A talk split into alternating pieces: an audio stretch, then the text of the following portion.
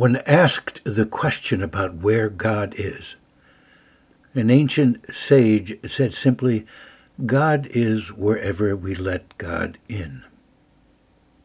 There's great truth here.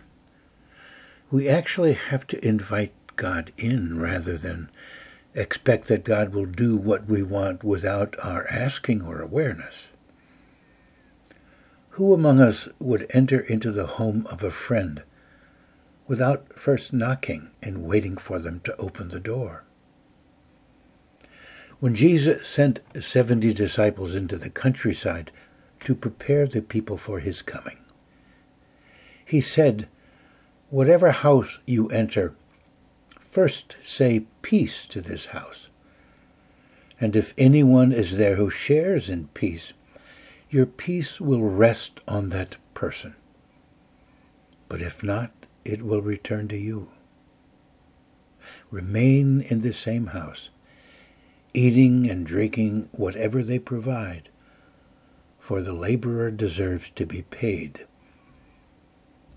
Do not move about from house to house. In other words, those who are open to and welcoming of the peace of Christ were also ready for the coming of Jesus into their home and life and those who were not open missed out on an all too rare moment of God's visitation. We do not know when God will arrive at our door, but we are cautioned to be ready, open, inviting, and welcoming. I seek to be ready daily, and I have vowed to God I will be ready for you when you come. I do not know when you are coming or how or where I will be, but I will be ready for you when you come.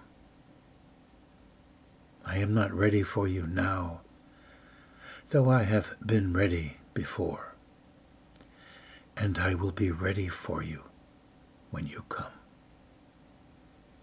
God is always ready for you, even if you are not ready for God.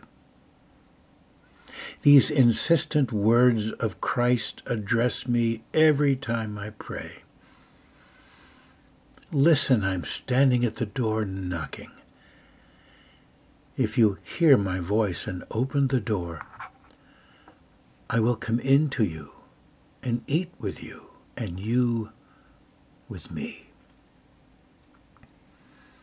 Sit in a comfortable straight-back chair with both feet on the ground and arms resting on your thighs. Relax and practice belly breathing. Breathing in with your stomach as much as possible, with your eyes closed. As you breathe in, let God in, so to say. And as you breathe out, let go and let God. That is, Give your heart and soul and life to the God whom you have invited in, including all your worries, fears, and concerns. Breathe in, let God, and breathe out, let go. Do this for five to ten minutes. God is ever so gentle and kind. I assure you, whatever you give to God, God will take. Whatever of yourself you open to God, God will enter.